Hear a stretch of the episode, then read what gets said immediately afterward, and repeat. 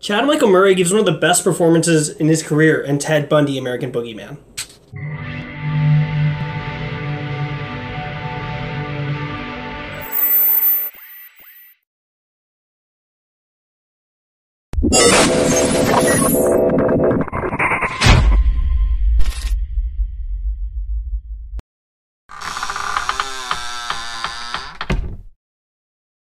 Hey guys, before we begin, please turn on post notifications, please subscribe, please share, please do all those amazing things. And guess what? I'm on Spotify. Search Mr. Death Breath, follow me on Spotify for audio versions of these videos.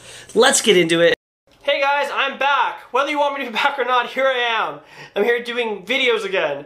Okay, so today we are talking about Ted Bundy, American Boogeyman, directed by Daniel Farrands. He's the man responsible for Crystal Lake Memories, the new Eileen Wernuros film, in addition to this film, and he also wrote Halloween 6, The Curse of Michael Myers.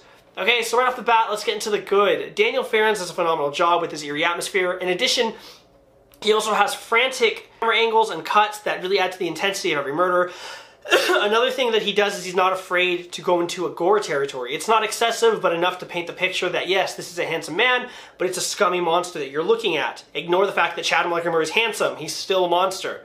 Another thing I love is he has this internal dialogue playing. It's almost as if it's Ted Bundy's thoughts, as if he's committing a murder, and it really adds to the madness of who Ted Bundy is.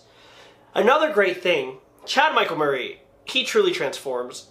It's really a role that he dominates. You forget that you're watching Chad Michael Murray, down to his southern drawl, the way he articulates, the way he looks, even the way he tenses his jaw muscles. You forget that this is Chad Michael Murray. It's really amazing. It's very much what Cuba Gooding Jr. did for American Crime Story when he played O.J. Simpson. Lin Shaye absolutely does a great job. I thought she was just cashing in her horror icon card to be in this film and get a quick paycheck, but no, she actually steals the scenes that she's in. She's not in the film very long, maybe runtime, maybe a total of 5 minutes in the whole hour and 50-minute runtime, which is nothing, but she absolutely delivers and does a phenomenal job. Okay, the bad. Holland Roden. Wait. Holland Roden is a phenomenal actress with a very difficult name to pronounce. Holland Roden does a great job anytime she acts, but unfortunately in this film, there isn't enough meat for her to chew on. The role isn't big enough. She's kind of just regulated to the, we gotta catch this guy while essentially tying yarn to pin push-ins in a clipboard with a bulletin board full of victims. That's basically what she's regulated to, and it's really a shame. Another issue is sometimes this feels very Lifetime, and I think it's due to the fact that it had a minimal budget, but it still does feel like a Lifetime movie. I mean, a high-budget Lifetime movie, but nonetheless still a Lifetime movie, which is a shame. Another issue is that it's just too long.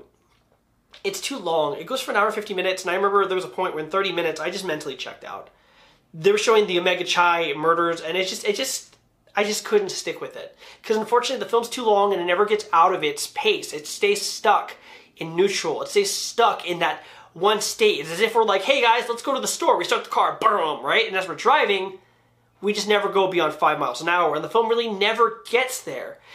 I don't know really what the issue is, because Daniel Farrands seems like a good director with what he did, and he seems like a good writer, but for some reason, this film just didn't hit the mark. It just managed not to have a climax or anything really exciting. Even when the violence is happening, you're still not engaged because it never really does enough to draw you in, despite the strong performances and great direction. So let's give it a rating. What is Ted Bundy, American Boogeyman? Ted Bundy, American Boogeyman is a C-. It has great performances by Chad Michael Murray. Lin Shaye absolutely delivers. Daniel Farrands, director, does a phenomenal job with his angles.